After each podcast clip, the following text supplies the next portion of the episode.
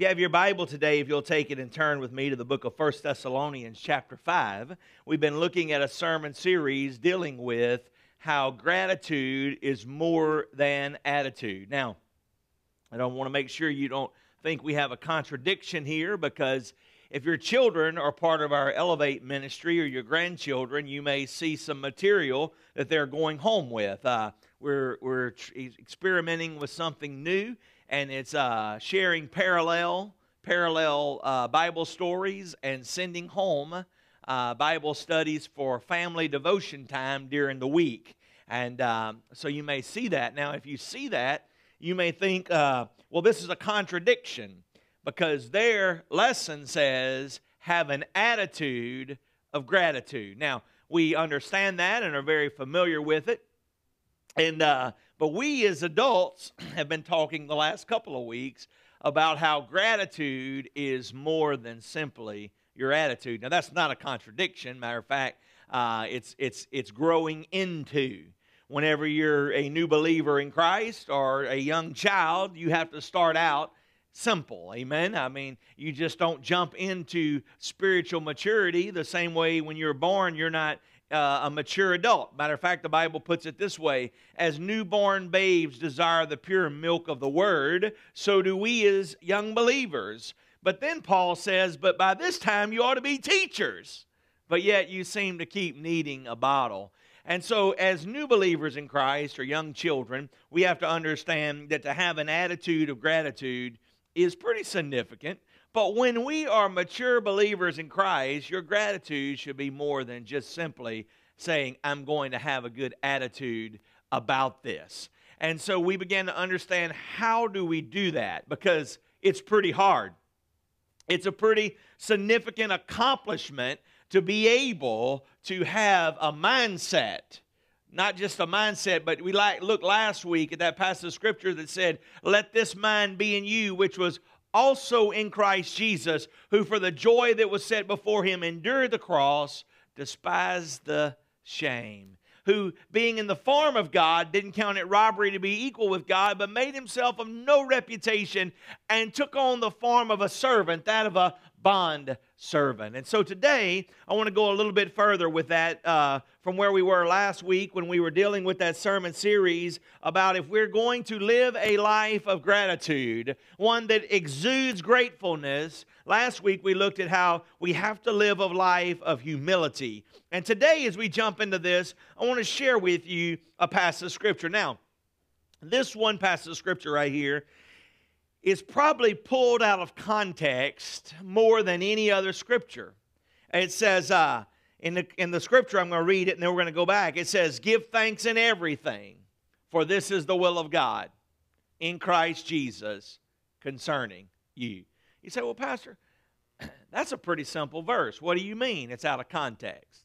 Well, what was the context that Paul wrote that? It was his final exhortation to the church of Thessalonica. He was writing them. Matter of fact, when you look at it, here's what he says in verse 12. He goes on and he says, Now we ask you, brothers, to give recognition to those who labor among you and who lead you in the Lord and who admonish you. We want you to esteem them very highly in love because of their work. Be at peace among yourselves. And we exhort you, brothers, warn those who are lazy, comfort the ones who are discouraged, help the weak, be patient with everyone. See to it that no one repays evil to anyone, but always pursue what is good for one another and for all. So he's given this context here, writing this baby church. He's saying, Be in unity have a spirit of humility, have a mindset of gratitude, have a mindset that you're grateful for those who are in your life, who are training you, who are leading you, and who are maturing you in your faith. Then he says these words Rejoice always, pray earnestly, and give thanks in everything, for this is the will of God in Christ Jesus concerning you. Now look at this right here. Well, here's where we miss it. and do not grieve the Holy Spirit. Do not grieve the Holy Spirit. Do not stifle the Holy Spirit. Do not despise the prophecies that I've given you, but test all things. Hold to what is good. Stay away from evil. Now, brothers and sisters, may the God of peace himself satisfy you, sanctify you completely. And may your spirit, your soul, and your body be kept sound. May your spirit, may your soul, and may your body be kept sound. May it be kept blameless until the coming of the Lord. He who calls you is faithful, who will also do it. Now, would you circle that or highlight it on your smart device? Uh, I mean, this is interesting. He who calls you is faithful. And here is the answer to your question He will do it. Now, let's unpack this for a few moments. It's pretty simplistic here today. The points are laid out very simply rejoice, give thanks for what God is doing, give thanks for what God is up to. It's the will of God in Christ Jesus concerning you. Rejoice, give thanks. How are you going to do those things? The answer is right there. Matter of fact, we've been unpacking this with great detail on Saturday nights, uh, dealing with prayer, having intimacy with God. Now, here's the thing I want you to understand everything that was just spelled out for us is impossible to do if you only have an attitude of gratitude. If as far as we ever go in being grateful is to have an attitude of gratefulness, you cannot live out these passages of Scripture because you have not yet adopted yourself to the fullness of that passage that we looked at last week, where he says, To let this mind be in you, which was also in Christ Jesus, who being in the form of God, did not count it robbery to be equal with God, but made himself of no reputation and took on the form of a servant, a bond servant. He despised the cross, rejected the shame. We looked at that last Sunday. All that Jesus went through for us. It's impossible for us to do that if we have to have an attitude. Because I, we looked at last week at how easy it is for something to jerk the spirit right off of you. You may be up in the third heaven having a glorious time, and then something happened in you, and all of a sudden it just capture you and pull the spirit off of you if it's just on you. But if the Spirit of God is within you, it's something much greater. Something much greater. Rejoice. Verses 12 through 13 says, Now, brothers, give recognition to those who labor among you and who lead you in the Lord, who admonish you. You know what that means? Who don't give up on you who prod you, who encourage you, who continue to direct you, who doesn't want you to stay spiritually immature, but actually wants you to grow in your faith, wants you to come to the level of maturity that you understand all that God has for you. Admonish those people, those who lead you. That's not just your pastor. It's not just your church staff. That's people that are around you in your church family, people around you in, in what you do, in places you go, where you work, other believers, those who won't give up on you, those who love you enough to tell you the truth. Rejoice in your spirit. Rejoice in your spirit. Now, how am I going to rejoice in my spirit? And the Bible says, again, I say rejoice. And then he says, pray without ceasing. There's three things that he gives us here that is almost impossible to do in the flesh rejoice constantly, pray constantly, and give thanks constantly. Now, maybe I've not yet arrived, and I know I still have a lot of maturing to go in my faith, but I've been at it for quite a while, and I am telling you, on, on my best days, it's hard to pray without ceasing. On my best days, it's hard to give thanks when things are not going the way that I think they should go. It's hard. It's hard. No, it's impossible. It's impossible for me in my flesh to want to pray all the time. Now, that doesn't mean you've got to stay in your prayer closet, and we've been looking at that on Saturdays, but the mindset of prayer that your ear is attentive, that you're listening for God. It's like we looked at last night. We looked at how we should pray and how we should ask and how we should seek. And you know what? I was I, just today, there's something I've been asking God about. And you know what? I've been seeking the Lord on, and I've been having this mindset of prayer, and it's what's on my mind all throughout the day. That doesn't mean I'm shut up in the prayer closet and spending all my time there as a hermit. But what it means is that when I get up in the morning, I'm saying, God, let this mind be in me, which was also in you, God. Lord, I want to know what you want, God. I want to hear what you have to say to me. You know what? Now, the clear blue today, passing by, God gave me a, a, a word through somebody else. Somebody, somebody made a, a, a simple comment that I, I, that made no sense to them, to me. It made sense to them, but it would have never made sense to what God was saying to me through them. Now, now, can I tell you how that happened? Buy a cup of coffee, drinking a cup of coffee, occasional chattering. Matter of fact, you would probably call it wasting your time. Just salutations, greetings. Let me tell you, don't ever despise what God is doing because He will speak to you in the most unusual ways through the most unusual people if you will let Him if you say, God, I want to have this mindset of prayer. Sometimes it's hard to pray that way. Uh, we prayed earlier for baby Abigail. That, that little baby needs a miracle. So, what do you do about that? Well, well, so that I can remember to pray for her when my phone's ringing off the hook or all this stuff is happening. You know, man, just put a quarter in my shoe.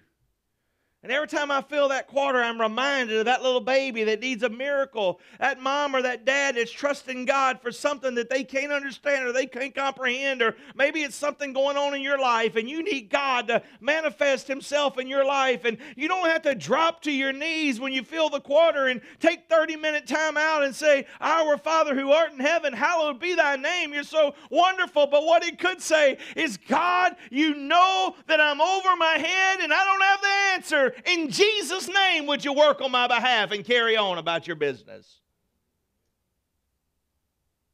Pray without ceasing. Praying, rejoicing, giving thanks. For this is the will of God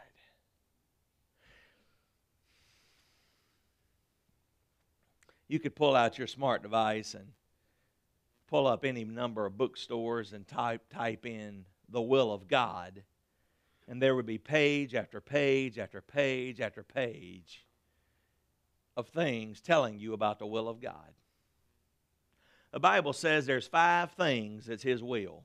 I'm not going to preach these. These aren't five points, but let me there's five times in the scripture it says this is the will of God. It's God's will that none should perish, is what it says. Salvation. It's God's will that we be sanctified. That means set aside for the purpose He created you to be. It's God's will that you be spirit filled, filled with the Spirit. It's God's will that we be submissive to Him. It's God's will that we give thanks. Give thanks. Submissive, submissive, submissive. That we give thanks to God. We give thanks to God when everything is going right. We give thanks to God when everything is going bad. You know, one of the the oldest stories in the Bible is the book of Job, and he was a blessed man, and there he was. He had lost his children, he had lost his farm, he had lost his dignity, he had lost his livelihood. He was broke, he was busted, he was sitting in the city dump. His body was covered with sores, and the Bible says that he was scraping his sores with broken pottery in the city dump, and his wife came to him and said, You fool, why don't you just curse God and die? And he said, Am I to take the good things from God and not the bad? The world today says, Why would we serve a God who would let those kind of things happen? So, number one argument for atheists and agnostics is why would I serve a God who allows bad things to happen? We live in a fallen world.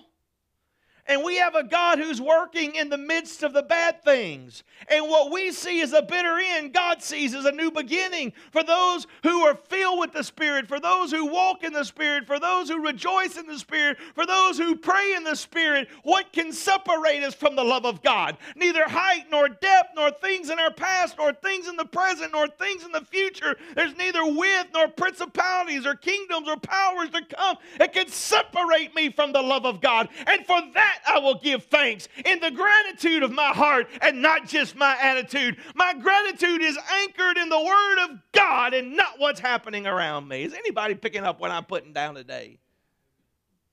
Paul summarized it best. Writing to the church of Corinth in the second epistle, he writes to them and says this in chapter 11. He says, I have been beaten five times with whips. I've been beaten three different times with rods. I was stoned and left for dead. Three times I had a shipwreck.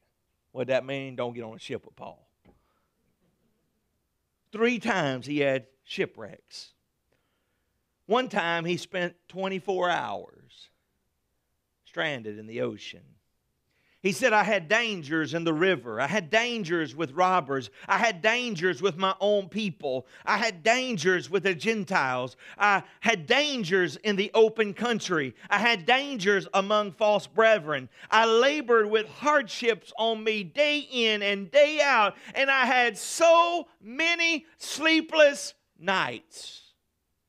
I've been hungry with no food, thirsty with no drink. I was cold with no clothes. But he said, You know what my greatest pressure was? You, the churches. And I pray for you constantly. I seek God for you constantly. I pray that the will of God would move in your life, and I give thanks for you. We're not talking about something that can be accomplished in the flesh. We're not talking about something that can be accomplished by the power of positive thinking. We're not talking about things that could be accomplished by saying good thoughts and naming and claiming and that prosperity dynamic. We're not saying those things. What we are saying is that God, my gratitude is rooted in the fact that I was undone, that I was broken, that I was doomed, that I was damned, that I had a life sentence for all of eternity and a devil's hell with damnation. But you kicked open the back door of my life, and God, Lord, you saw me when I was helpless. You saw me at my worst, yet you love me. Yet you went to the cross for me. Not that I love God, not that we first loved God God, but that God first loved us and gave Himself to be the payment, the propitiation for our sin, that we might be set free, that we might be redeemed, that we might be shackled, those who were shackled to an eternity of separation, that those of us who had the sentence of death within ourselves might have the sentence of life flow from within us, that we might might be the fragrance of life, that we might be the grace of God, that we might be the glory of God to a fallen world. And that when the world looks at us and they scratch their head and they say, I don't understand how they could respond that way, we say, But God. Neither do I.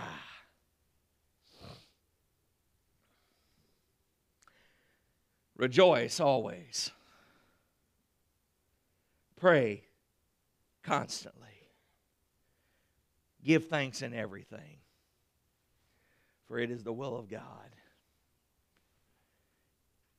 in Christ Jesus concerning you. Now, let me wrap up with this. Do you know what happens if we don't do that as a believer?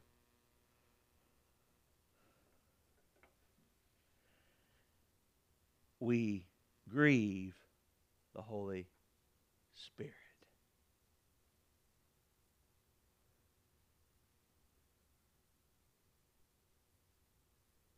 Now, can we put this in context? He says, if you're going to live a life of ungratefulness, Church of Thessalonica, then you will grieve the Holy Spirit. Do we ever wonder why there's no manifest power of God in the churches today? We want to blame it on the world. The world's bad. I mean, do you really think it's as worse now as it has ever been? I mean, may, may I remind you of this little thing called the Dark Ages?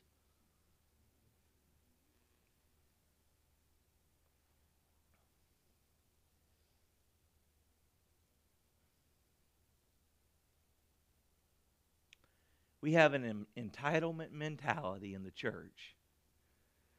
And the world projects that entitlement mentality on us.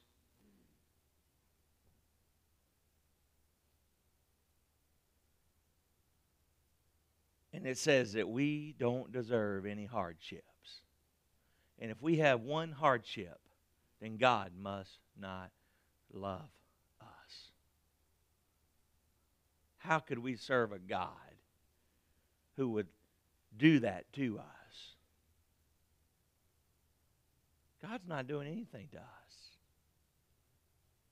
We live in a fallen world driven by men with a fallen nature that are doing what comes natural to their spirit.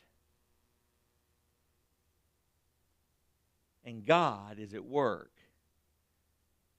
in the most horrific things and in some of the greatest things on our behalf. I'll never forget. It was a dark, dark time in my life.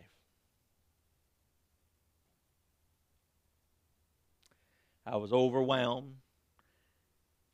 I really couldn't give thanks, so I was having to piggyback on somebody else giving thanks for me.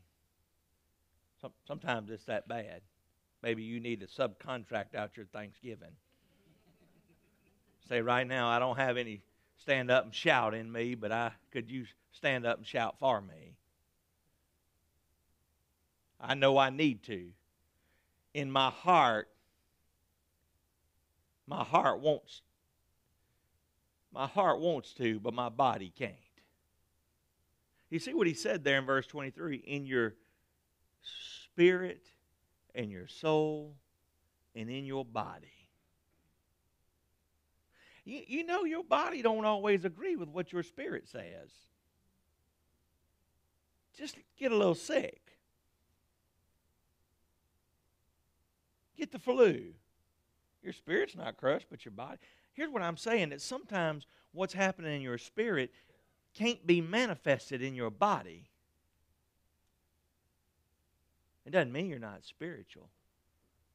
It means you may have lost your song, but you have not lost your Savior.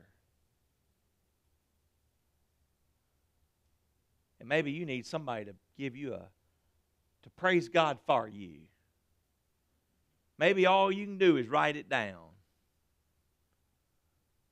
and say, Could you just could you just praise God for me with this? I can't stand up and shout right now. Do you think that means you're not spiritual? No, it means you're human. And what it means is your gratitude is more than your stinking attitude, that it is rooted deep down in my heart. J O Y, down in my heart, deep, deep down in my heart. Spell it. My body can't say what my spirit is doing right now. So, could you stand up and dance in the spirit for me? I was sitting there looking at my family being besieged, and I, I got this card in the mail from an old school teacher, had never married.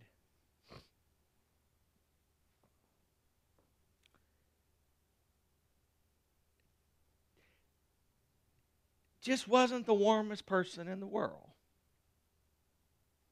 She didn't make you feel all warm and fuzzy on the inside. Matter of fact, she had that school teacher look from back in the day that she didn't need a board. She could just look at you and you thought, already, I've already been disciplined. And I, you know who I'm talking about. And I got this card in the mail, and here's what it said I only have one question for you, Pastor.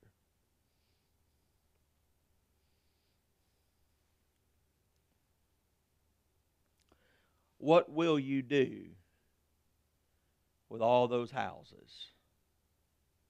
What will you do with all those children? What will you do with all that prosperity when God adds it back to your account?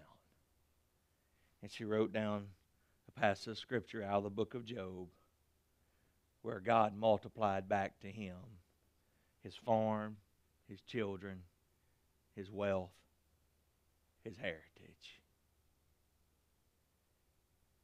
And at that moment, my spirit was so crushed. But if I was going to have a Holy Ghost fit and want to have a praise-a-thon, she'd have been the last person I would have called. But somewhere in her prayer closet, she was praising God for me. I'm telling you, that did so much in my life. I had no stand up and shout, but on the inside, I was cutting flips. Because what she said to me is, God is faithful. You remember what I asked you to underline in your Bible? It said, He will do it. I know you can't do it.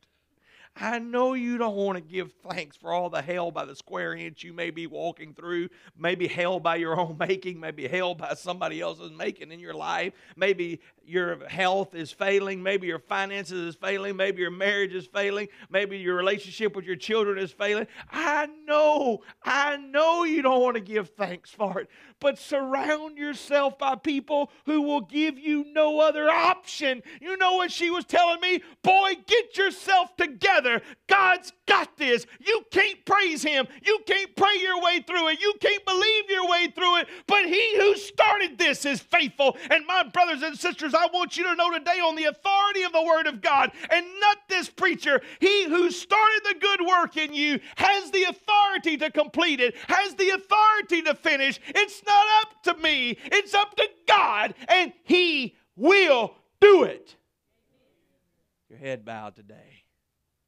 Maybe you just need to run to this altar and say, God, I quit. I quit trying. Lord, I surrender all. I want another chance, God.